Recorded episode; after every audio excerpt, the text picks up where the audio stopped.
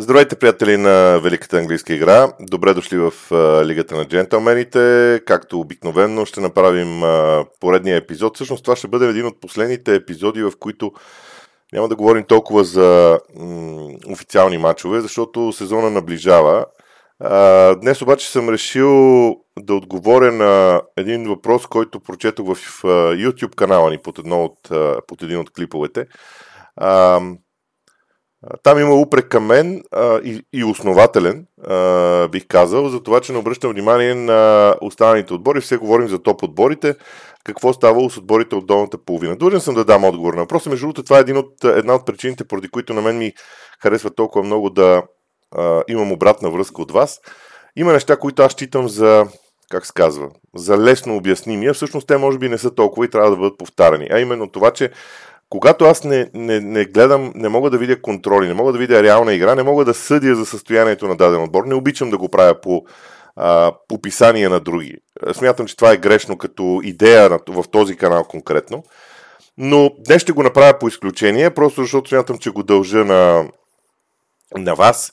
Разбира се, след това ще кажа какво мисля за а, някои от а, останалите теми. Сега, започваме с а, а, тима на Борнемут.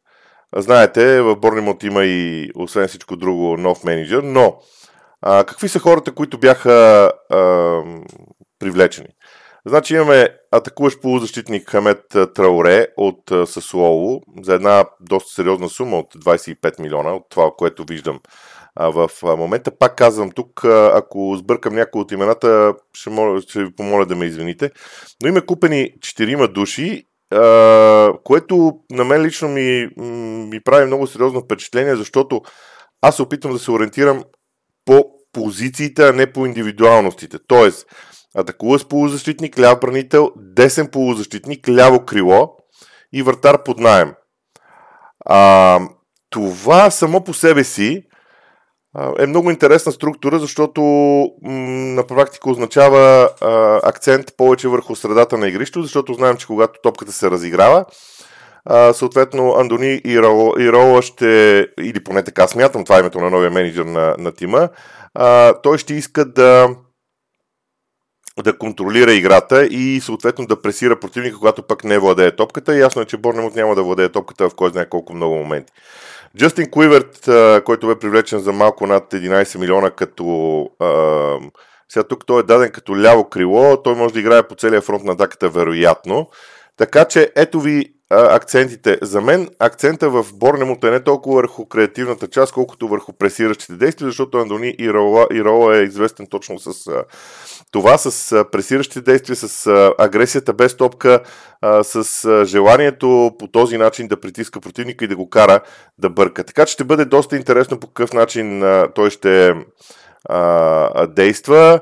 А, сега привлечения Ромен Фавре от а, Олимпик Лион – а, също за 15 милиона а, така, евро са, е добра опция също. Изобщо, струва ми се, че м- зоните или трансферите, които са направени в Борнемут, по-скоро говорят за нещо различно като стратегия на игра. Аз очаквам нещо различно като стратегия на игра от Борнемут. Преминавам към Бърни, където нещата са малко по- ясни, просто защото ние сме гледали Бърни през миналия сезон в Чемпионшип. Аз мятам, че Венсан Компани няма да направи кой знае какви изключения. Обаче, а, първо, казвам си, че освен Джеймс Трафорд, който е врата на младежкия национален отбор на Англия и за когото бяха платени 17 над 17 милиона евро, Окей, okay, Дара Ошей като централен защитник също го познаваме от периода му, го познавам от периода му в Уест Бромич Албиан. Майкъл Обафеме от Слонси също. Да, аз както мислех, че не познавам никой, го, никой от играчите, които Бърни са а, взели, всъщност познавам доста. Но общия брой привлечени футболисти, включително и един човек под наем, а, Якоб а, Ларсен, от Хофенхайм е той, е, са 3, 6, 9 души. Тоест, това, което Бърли се опитва да направи е а, да поред, поне според мен, пак казвам, а, това е разсъждение на, по картинка, т.е. по книга аз не обичам тези неща, но, но ще го направя. Според мен Бърли се опитва да разшири състава си, да създаде конкуренция, т.е. да извади най-доброто. Да не говорим, че една част от играчите, които бяха много ключово звено в, в тима, например, няма да са в отбора, защото Мацен се върна обратно в Челси и той, нека да, да, не, да, да сме наясно, той е много важна фигура за състава на, на Бърни. Говорим за креативността по, по фланговете. Ако искате да направим същия анализ какви футболисти бяха привлечени като позиции, аз вярвам, че този анализ дава отговор на въпроса къде се търсят акцентите от треньорите. Имаме вратар. Джейн Страфорд е доказана класа от младежкия национален отбор. Въпрос на развитие при него. Имаме двама, центр... трима централни защитници. Това също е интересно като вариант, като а, струва ми се, че всеки един от тях а, играе сравнително добре с топката. От това, което знам за Дара Ошей, например. А, имаме и двама атакуващи футболисти, всъщност трима атакуващи футболисти, защото Нейтан Редмонд, който дойде с а, свободен трансфер е с а, достатъчно много опит. А, тоест, ние имаме защитници, двама вратари, защитници и атакуващи играчи. Доста интересно това като структура. Може би Венсан Компания е доволен от хората в средата на терена. Говори се, че Бърни ще иска да вземе сам Билоконга от Арсенал под найем. А, така че и средата на терена е акцент. Изобщо Венсан Компани се ориентира към това да създаде конкуренция в състава си на всяко едно ниво, във всяка една линия на играта и това може би изглежда сравнително, а, нека да го нарека поне най-малкото а, любопитно. Продължавам нататък с Кристал Палас, защото на мен Палас са ми интересни от гледна точка на това. Ще подходи ли Рой Ходжсън по малко по-различен начин в сравнение с това, което правеше в предишните си сезони? А, Джеферсон Лерма окончателно подписва с... А, идва в Палас. Джак Бътланд а, пък се връща от периода си под найем в Man United. Това са двама опитни играчи, които Рой Ходжсън ще иска да задържи. А, говори се за няколко а, нови футболиста, атакуващия сега, насякъде го питаш, пишат атакуваш футболист, Матеош Франса или Франка, не знам точно как се произнася, трябва да го проверя. А, млад футболист, бразилец, а, доста интересен. А, Рой Ходжсън по принцип трудно прави такива трансфери. Да видим какво ще направи. Договора на Рой Ходжсън за една година той се стреми да, да осигури стабилност на, на Кристал Палас, но големия проблем на Палас е отсъствието на Уилфред Заха, макар че в а, минали сезон имаше периоди, в които Уилфред Заха не беше в Кристал Палас и Кристал Палас се справяше доста, доста добре в а, на матчовете. А, какво очаквам от Кристал Палас? На практика също тази консервативна политика по отношение на привличане на футболисти, защото те имат готов отбор. Едно от силните качества на Рой Ходжсън е способността му да работи с футболистите, с които разполага. Да не търси решение на проблемите си извън Кристал Палас, което ще свърши чудесна работа на клуба и винаги е вършил чудесна работа на клуба финансово. Периода на Патрик Виера обаче даде възможност на Палас да събере доста интересни играчи. А ако не ме лъжи паметта, контролата на Пала с Севиля, това е едно от нещата, които пропуснах, но просто нямаше как да изгледам всички контроли, а и този матч не го намерих на запис. А контролата на Пала с Севиля мисля, че завърши един на един, което е достатъчно добър показател за способността на Палас да се противопоставя на отбори, които разиграват топката. И мисля, че това е, ще бъде основният акцент на, на Рой Ходжсън, т.е. той ще се върне към това, което винаги правеше, именно да оставя противника да владее топката, а Палас няма да, да е толкова м- активен във владението на топката, колкото искаше да бъде при Патрик Виера, но а, ще се търси доста повече стабилност, съответно бързина в а, предни позиции. Ще видим това как ще сработи. Аз си признавам, че все още не съм от най-големите оптимисти на тема Кристал Палас. Сега, Евертън. Евертън а, и...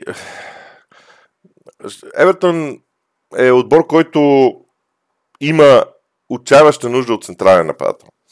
Първо, по същия начин, по който направихме а, анализа с останалите, да направим, да кажем също за Евертън, там е много лесно. Арно Данжума под найем а, от а, Вилереал. Ашли Ян купен със свободен трансфер от Астан Вил. Евертън няма много пари от захарчене, трябва да се справи с финансовия ферплей. Точно заради това Шон Дайш изглежда като прекрасен а, менеджер а, за тях. А, не съм се интересувал а, а, колко пари Евертън е получил от трансфери. Ако се вярва на Трансфермаркт, са получили 39 милиона от трансфери, което не съм го проверявал а, в друг източник. Обикновено правя с а, поне два източника. Това означава, че това са едни поне 30 40 милиона, хайде с вероятни 10, които така или иначе Евертен би трябвало да е задалил за трансфери, това са ни 50 милиона, които Шон Дайш да харчи. По принцип Шон Дайш е от менеджерите, които а, взимат точно определени футболисти, не обича да участва в надавания за играчи на трансферния пазар. Освен това, неговите футболисти са много специфични. И смятам, че Евертън ще пазарува късно в трансферния прозорец след 15 август с идеята да отиде, да сключи сделка бързо за, някакъв играч, за да не могат да бъдат а, а, така, извивани ръцете им за пари. Слуховете ги свършват с Уилфред Ньонто, а, който е флангови футболист. Аз мятам, че Евертън има нужда от такъв играч, защото Алекс Айоби би бил много по-ценен в средата на игрището, а, където се ориентира доста а, по-добре. Аз гледах една контрола на Евертън с Ток Сити някъде около 60 минути от нея и смея да кажа, че м- това е класическия стил ам, класическия стил на игра, който а, Шон Дайш въвежда. 4-2-3-1 като основа на играта. Широчината в атаките се осигурява от двамата крайни бранители. Един опорен полузащитник остава близо до централните защитници, когато Евертън владее топката. И съответно другите петима души са в центъра на, на атаката с абсолютно свободна роля, за да си сменят местата и да осигуряват а, нещо различно. Сега, Евертън е свързван с а, Йосеф а, а, Шермити, може би така се произнася, централен пател от а, Спортинг, а, което също е така за мен много, много интересна тема, защото това е едно младо момче, което те първа ще се развива и имайки предвид, че ако не се лъжа, Евертън играе контрола с спортинг в края на седмицата. Сега това малко на изус го казвам. Дано паметта ми да не, да не изневерява, но това е една добра възможност наистина тази сделка да бъде завършена. Защото Евертън има нужда от централен нападател.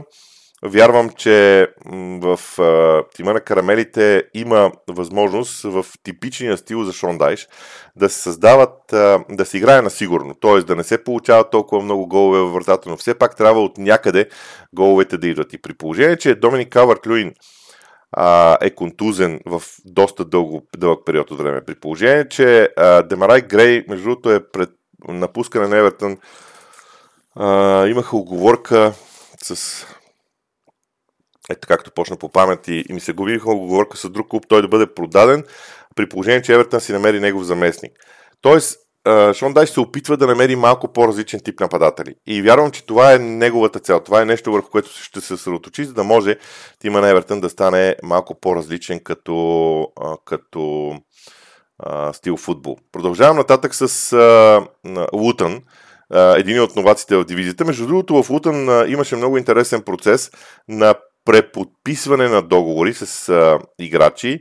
А, не мога да ви цитирам кои бяха точно, а, но Роб Едвард се погрижи една много голяма част от а, играчите, които бяха в Лутън а, и които влязоха, с които тима влезе във Висшата лига, да а, преподпишат. Сега, много интересно а, по какъв начин Лутън направи трансферната си политика. Първо, купиха Марвелос на Камба, който си беше под найем от Астан Вила, но той върши чудесна работа в центъра на терена и се съсредоточиха в играчи от Чемпионшип или от младежките отбори.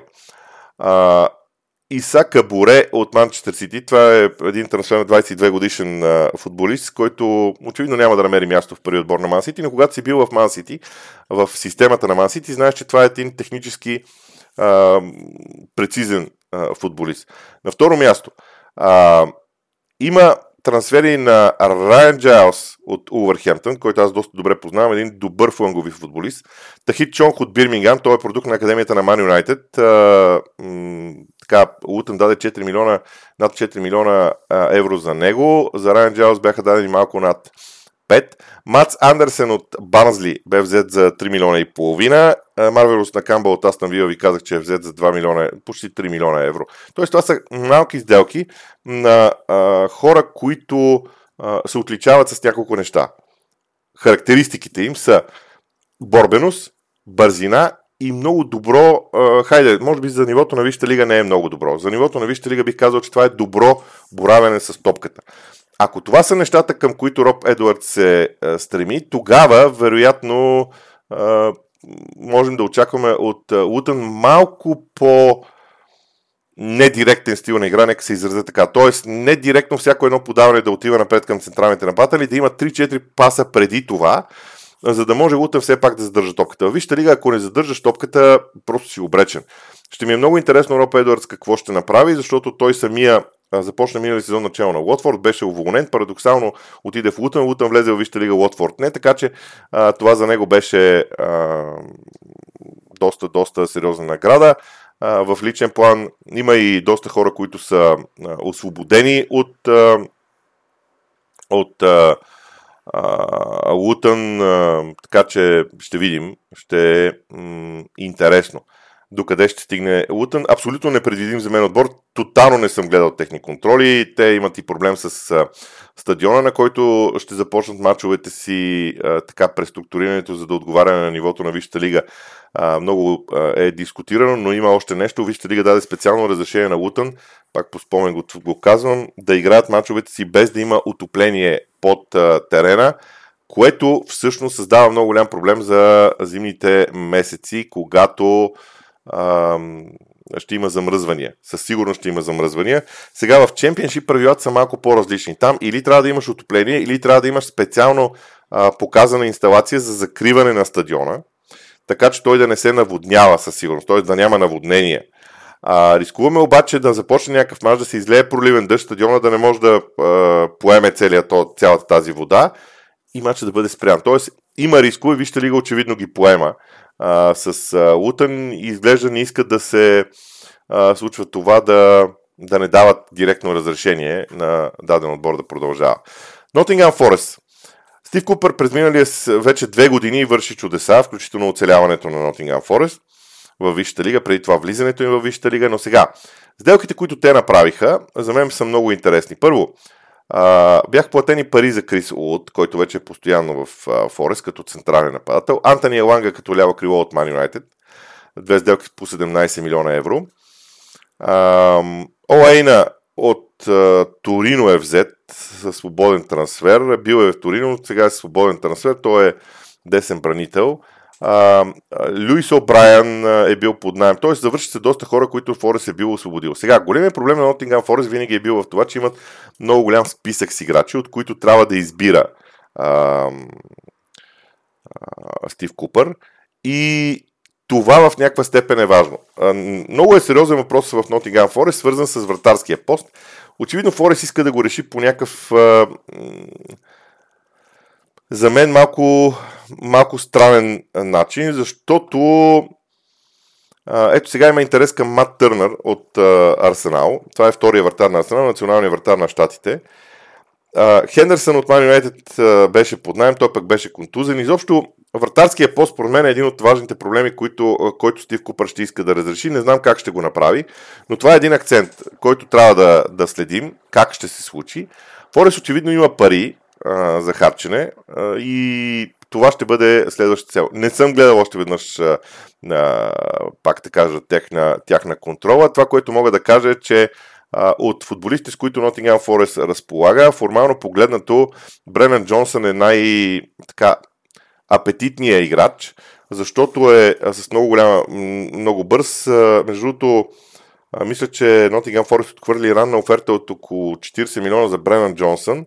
А, сега Тотнам обаче се говори, че се загледа в Бренан Джонсън, ако продадат Хари Кейн.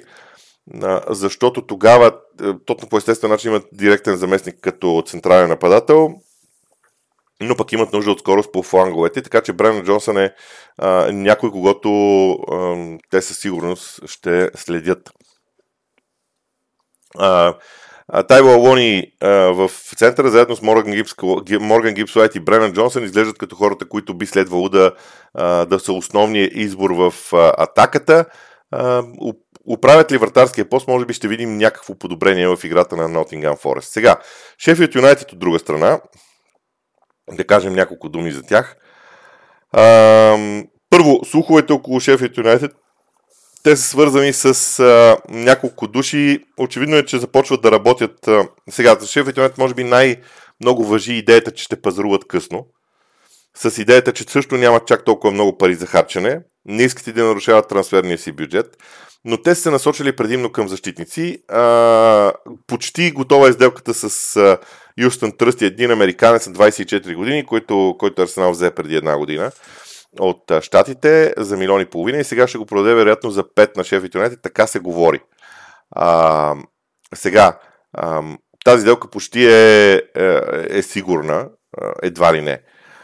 А, интересното е, че Енда Стивенс напусна а, Шефът Юнайтед, Джак О'Конъл, Били Шарп. Това са хора, които, с които бяхме свикнали, тримата бяхме свикнали да ги асоциираме с Шефът Юнайтед. Бени Трауре бе взет и е купен за някъде около 5 милиона от а, Швеция. А, той е на 20 години. Доста хубави неща се чуват за него. Сега дали ще ги реализира на ниво Висша лига вече е доста трудно да се каже. Но вижте, на шефите Юнайтед им трябват защитници, защото те и в предишните случаи допускаха доста голове. Пол Хекин Ботъм има много опит в шефите Юнайтед в различна позиция. опит дори от Висшата лига беше в екипа, ръководеше отбора в известен период от Висшата лига, когато шефите Юнайтед беше в Висшата лига. Така че това е друго интересно, как ще постъпи той а, това е неговия златен шанс наистина да направи кариера на по-високо ниво. Дали ще, дали ще успее, ще видим, но аз очаквам те първа за шефите Юнайтед да се говори от гледна точка на това, че аз не вярвам стила им да се промени. Ще си е все така съсредоточен предимно върху а, отбраната и върху изнасянето на топката по техния специфичен начин през фланговете. А, по същия начин е не вярвам това да се провени, просто не... от друга страна, може би, кой знае, ако видим някой друга контрола и някой друг матч. Сега, планирал съм в среда да гледам Увърхемптън и Лутън и, и след това да, той е вечерен късен матч, ако успея да го намеря някъде и тогава ще мога да кажа повече и за Увърхемптън и за Лутън, а, но скачам от Шеф Юнайтед на Увърхемптън точно с а, тази цел. Сега, а, това, което се случва в Увърхемптън, мен малко ме обърква, защото те по принцип взимат футболисти под найем и ако ги харесат, ги плащат. Мат Дохарти обаче се завръща в Увърхемптън. с този статут за, плат, за платените играчи, които първо са под найем, са Матеош Куни, макар че за него беше ясно, че ще се случи това, и Бубакар Трауре. Големият проблем на Холем Лопетеги е, че а, благодарение на предварително планирани разходи за футболисти, които бяха първо взети за на поднаем, не съм сигурен дали той ще има а, хората, на които да, а, да разчита. А, Раул Хименес вече е в Фулъм. Той не влиза в плановете. Рубен Невес напусна много а, драматично, бих казал. Нейтан Колинс отиде в Брентфорд. А, Конор Коди, който и миналата година беше под найем в Евертон, той не беше в Увърхемптън, очевидно не влиза в плановете на Увърхемптън, сега също не е в Увърхемптън, е в Лестър. А, Райан Джайл, за когото говорихме в Лутън. Ето ви доста сериозни промени в Увърхемптън. Стила на Хулен Лопетеги е много различен от това, което сме гледали от Увърхемптън през годините. Затова и там с интерес очаква. А защото миналия сезон Хулем Петеги не искаше да променя драстично стила на игра на Овърхемптън в името на това отбора да оцелее. Ако почнеш да правиш, всеки един треньор го знае, ако почнеш да правиш много резки движения и промени в тактическия план на отбора и поставиш състава в ситуация, в която не е свикнал да бъде, рискуваш да не може да бъде извадено най-доброто от, от него. Така че за мен това е голямата въпросителна. Ще успее ли Хулем Опетеги да направи така, че Увърхемптън да играе да играе по-различно в а, някакъв а, вариант, защото чак толкова драстична промяна като предишните отбори на Хулио Петеги и трудно да прогнозираме. Да не говорим, че в крайна сметка той е биш треньор на национална отбор на Испания, на, на Реал Мадрид. Едва ли може да си позволи да използва същите стандарти, същия стил, но принципите му ще са същите. Ще го познаем по принципите, както се казва. Да видим докъде и това ще се случаи. С това общо взето завършвам с а, ревизията на тези отбори. Сега а, ще отворя едно класиране, за да видя дали не пропускам някого, някой от, а, не някого, а някой от а, отборите, кои, за които а, не, сме, не сме говорили. Ако е така, вие винаги може да ми а, напомните а, и ще се постарая да отговоря и на всичко това. Чакаме много неща в Уест Хем. Уест Хем е единствен отбор, който няма направен трансфер през този сезон, те се добиха с доста пари. Чака се, може би, какво ще случи с Камака, защото Интер сега са проявили интерес към Скамака, но дали ще стане някаква сделка или не, те първа, те първа ще видим. Много набързо около слуховете, които сега властват. А, значи, Барн продължава преговорите с Тотнам за Хари Кейн. Това не е нещо очудващо. На мен лично ми струва, че тази сделка ще е много трудна, но в крайна сметка би трябвало да стане. Със сигурност. Ам, около Челси, както винаги, има достатъчно много слухове, но важната новина за мен е, че Леви Колъл се е съгласил да подпише нов 6 годишен договор с Челси, който обрича неговото бъдеще в Челси. Казвам обрича в добрия смисъл на думата, защото Леви Колъл за мен трябва да бъде основата на една бъдеща отбрана на Челси. Изключително талантливо момче с много специфичен стил на игра, а, стил на игра, който много трудно се възпитава, ако не си го правил от а, младежките години и ако самия футболист няма съответните качества за, а, за всичко това. Ще видим и това докъде ще доведе. Така че има ето отборите, за които току-що говорих, Евертън, Увърхемптън и Борнемут са се огледали в Че Адамс от Саутхемптън, знаете, отборите, които слязоха от Висшата лига в Чемпионшип се стремят да, максимизи... максим... да, да имат максимален приход от продажба на играчите, но пък и да запазят структурата на отборите си, така че всичко това ще ни доведе до една доста интересна, поне според мен, ам, доста интересен край на тази седмица. Е, до тук с всичко това. Надявам се, че ви беше интересно. Утре има отново контроли, за които си заслужава да говорим. А, може би този път ще посегна, ще прибегна към а, YouTube Shorts като опция за да а, кажа нещо. В четвъртък със сигурност ще направя епизод, в който ще поговорим малко за а, прогнозите, в, а, как, как ще процедираме с а, прогнозите. Той сезон в а, YouTube канала ни, така че ще видим докъде стигнем. В петък, разбира се, ще си имаме обичайния лайв. В събота и неделя започва сезона в футболната лига, идва, има, идва Community Shield, така че в неделя вечерта още ще има епизод, в който ще говоря за футбол. След това си Ивайло Цветков, след това вече с клипове с картина в VBOX 7. Има изключително... Вече навлизаме в другия в другия режим на работа, който признавам се на мен ми е доста по-приятен. Е, това е всичко от мен за сега. Приятен ден!